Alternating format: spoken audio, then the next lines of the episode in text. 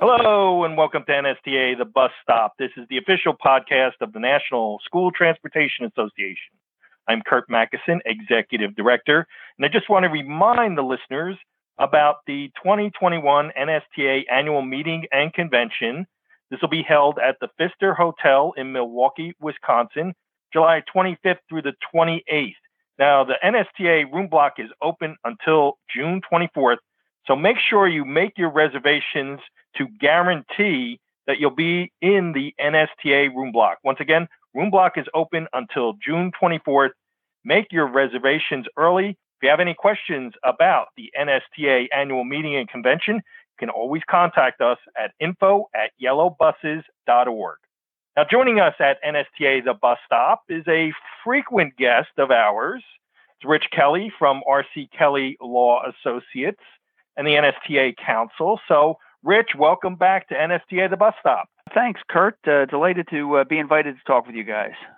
Great. Usually, you know, when we have repeat guests like yourself, we want them to go over, you know, their background. So why don't you just take a couple minutes, Rich, and, and talk about R C. Kelly Law Associates. Sure, sure. Um, a lot of people we've worked with at uh, N S T A, uh, school bus contractors, and their associations, uh, and they're familiar with my background in risk management and insurance that's focused on the business segment of school bus contracting. So R C. Kelly Law Associates serves primarily independent school bus contractors and their trade associations. Uh, we're general counsel for the National School Transportation Association, the Pennsylvania School Bus Association, and have been engaged by many other state school bus associations for various projects, webinars, presentations. For school bus contractors, uh, we specialize in school bus contract negotiations, human resource issues, buy-sell transactions, the full spectrum of legal needs for school bus contractors. For the trade associations, we provide training, education, legislative and regulatory services, advocacy. Um, as you know, and as the listeners know, school bus contracting is a very special niche. So having counsel who's thoroughly familiar with that environment is pretty important. Yeah, that's that's so true, Rich.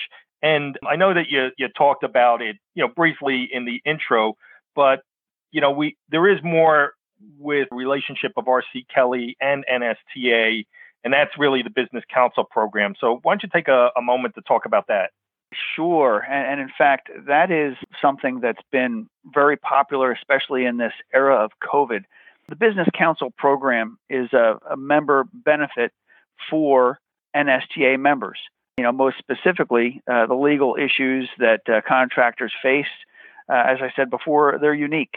You know, the contract, the operating relationship, all of that. And the business counsel program gives them the ability to call our office, talk with one of our attorneys, and get answers to your questions. You know, you don't, you're not in a situation where the clock is running, uh, or you get a bill for that, you pay your dues, and you have that resource.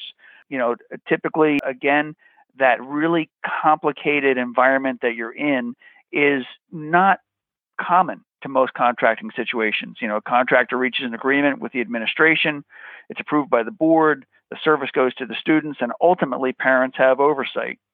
Uh, from a legal and compliance standpoint, you've got compliance uh, requirements from both the state and the federal level. And uh, that's from the Department of Motor Vehicles, Department of Education, Department of Human Services, Department of Labor. You know, there may be nine or ten agencies that you need to comply with in your day-to-day operations. Sometimes those agencies have conflicting guidance. So, uh, you know, the Business Counsel Program for N S T A members gives them a, a real opportunity to talk to somebody that understands what they do and understands their unique legal environment, uh, all for part of your member benefit. Yeah, and that's, as you mentioned, you know, so critical, especially in this era, uh, post-COVID nineteen era that uh, we are now in the midst of. You know, and speaking of, of COVID, you know, last year we had a, you know, concerted lobbying effort uh, on a number of different occasions, one of which, you know, occurred early on in the pandemic where we We're able to insert some language about, in the CARES Act specifically, Section one eight zero zero six in the CARES Act.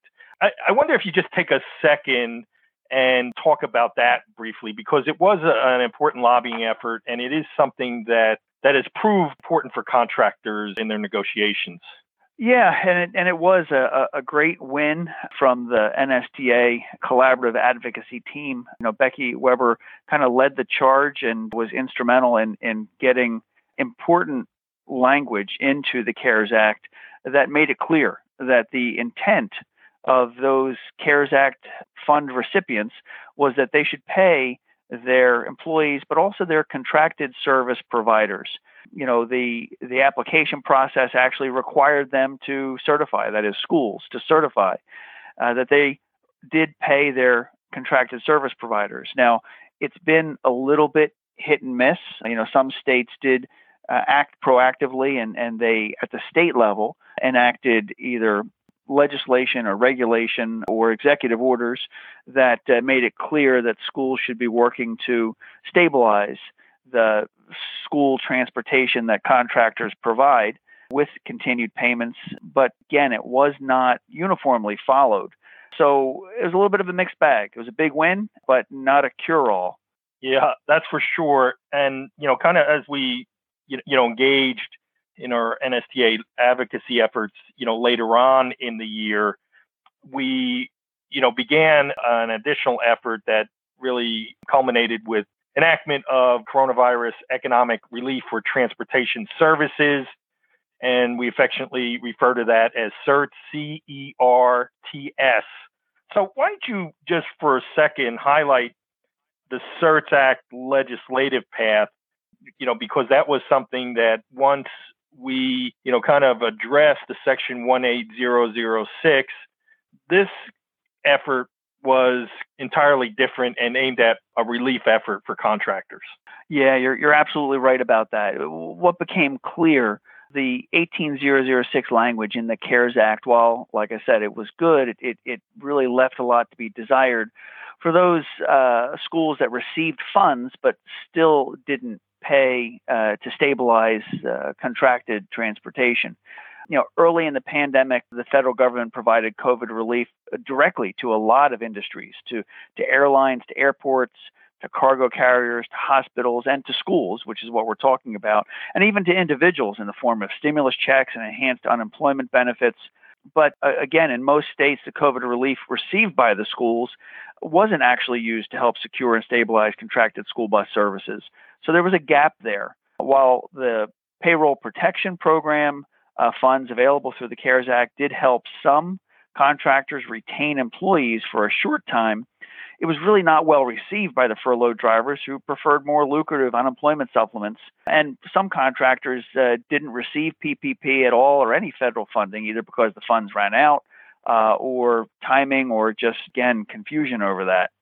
So in the end part of twenty twenty, actually beginning in the middle part of twenty twenty, but culminating in the end, a, a multi-industry advocacy effort was started. And uh, N S T A and the school bus industry was a large part of that, combining efforts with the motor coach industry and the passenger vessel industry, seeking funds, direct funds, to stabilize and save their industry. In December of twenty twenty, ultimately, two billion dollars was approved in the Consolidated Appropriations Act. Now, that sounds like a big number until you really look at it and note that it was ten billion dollars that was being sought, which was the combined losses that the industries believed they were suffering. But again, two billion dollars is important, and you know we're we're glad that that was approved in December, and we're eager for that to be rolled out. So to kind of set the framework, Consolidated Appropriations Act was actually signed by then President Trump, December twenty-seventh, twenty twenty. At that point, uh, not that the real work wasn't being done in terms of getting the CERTS provision included in the C A A, but now once something gets approved, there's still a great pathway to uh, traverse as, as you make its way into getting those funds into the hands of contractors. So In, in terms of N S T A, we had to navigate a changeover in administration, but maybe you can give the folks an idea of our engagement with um, really the Department or Department of Treasury as well as the Department of Transportation, you know, on getting, and that effort still continues, but getting relief into the hands of contractors. Yeah, and, and you raise a good point there, too. A lot of times, you know, people think that the finish line has been reached when legislation is passed. Uh, and that's really more not so much the finish line as the green flag, meaning, okay, this has been authorized, but it really can't be administered until regulatory agencies write more detailed rules about how they're going to administer two billion dollars worth of aid to multiple industries in a fair and equitable manner. And again, the, the N S T A was, was instrumental in that. And, and Curt, you know, you and I and, and Becky and others participated in multiple conference calls with both the Department of Treasury and the F M C S A to talk about how, how that money could be administered, to answer their questions about how our industry worked, and to, to try to, you know, basically make that happen as quickly as possible, but as fairly as possible. And that fairness component is something I think they've been really fixated on. The uh, the act directed the Department of Treasury and F M C S A to work together. Uh, since that time, again, we've had the multiple calls. Uh, on May sixth, guidance was issued by the Department of Treasury, and it noted that the CERTS application would launch very soon. It could conceivably be launching now between when we tape this and when this hits the airwaves. So if so, uh, stay tuned for more at that time. Yeah, that's for sure. Things are, are fluid, but y- y- you know, this has kind of been taking the path of incremental strides for sure. One of those incremental strides was certainly a guidance document sent out by Department of Treasury a couple of weeks back. It was a lengthy document. Maybe you can distill some of the key points for the listeners in that guidance document, because I do think it's important in terms of setting the groundwork for the overall application process. Yeah, and it is their first uh, run, we'll say, at how all of this is going to work. Uh, from our Treasury guidance and from the dialogue we've had with them so far, uh, we learned that all of the funds will be as uh, administered as grants, not as loans. That's good news. And we've learned also that all eligible applicants will receive some level of relief. There, there will be no empty hands among eligible applicants. As far as eligibility goes, considerations will look for a twenty-five percent or more loss of revenue in the twenty twenty operating year due to COVID. But it'll also factor out the extent to which an applicant may have already received COVID relief funds uh, in the form of P P P or uh, other programs that they may have applied for and received funds from. So it's got some shape. I think the important part is that, uh, again, it will be grant funds, not loan funds. And uh, again, it's good that there will be no empty hands, but two billion dollars spread across multiple industries, uh, it's really uncertain what level of funding will, will actually be made available. But there there is a four-week window when they do open the program, the application period. They uh, they expect to leave that application open for a period of four weeks, proving eligibility supposedly on an ongoing basis, so that at the end of that four-week program, they'll be able to put through, a, I'll say, a formula, the level to which various companies and various industries have been hurt, and, and try to equitably spread that money around. Yeah, and to amplify what Rich is saying, the four-week application process will have to play out to completion before any funds are distributed in order for their formula to to work, since this is, uh, as Rich mentioned, not a competitive grant program, but rather a program that's going to provide grant relief for all contractors. That's right. So one final area uh, that we'll touch on is, I know that uh, folks may have a concern in terms of what, you know, how this, this grant program is ultimately deployed. And that's in the area of, quote unquote, operating primarily as a school bus contractor. Can you talk to folks about that a little bit, Rich? I can, and we kind of have some unique perspective on that, because this was a, an issue or a question that was really central to a lot of the questions that the Department of Treasury had in the dialogue that we had with them. The, the Treasury is aware that many school bus contractors have multiple and varied business operations, sometimes operating all within the same E I N number. So while they were mindful of that. They wanted to be sure, and they wanted to confirm that their administration of the CERTS funds for school bus contractors hits the mark, uh, meaning that they want to direct CERTS funds for school bus contractors to those school bus contractors who suffered a loss of twenty-five percent or more in twenty twenty and whose primary operations are school bus. So if a business operating under a particular E I N Uh, is, let's say, mostly trucking or cargo transportation, but they also happen to run, you know, a couple of school buses, Uh, they would likely not be eligible since their primary business is really trucking or cargo as opposed to school bus contracting. Uh, we'll know more when the application is launched by the Department of Treasury, uh, which we expect any day now. But in the meantime, school bus contractors uh, can go online and register for uh, their CERTS application through the Department of Treasury portal and get what's what they're calling an I D dot me username and password. It is uh, portal.treasury.gov backslash cares, and uh, you'll see a lot of information there. You'll also see your ability to register for the I D dot me username. So uh, again, you'll you'll need to get information ready that is outlined on that page that I just mentioned. So uh, it's a great way to get started so that when the four-week application period opens, you're ready to go. Yep, and that's uh, that's uh, great advice, Rich. One last thing before we run. I know that you're going to be participating in the N S T A annual meeting and convention in Milwaukee. You'll be part of the panel group with respect to school bus contracts post-COVID nineteen.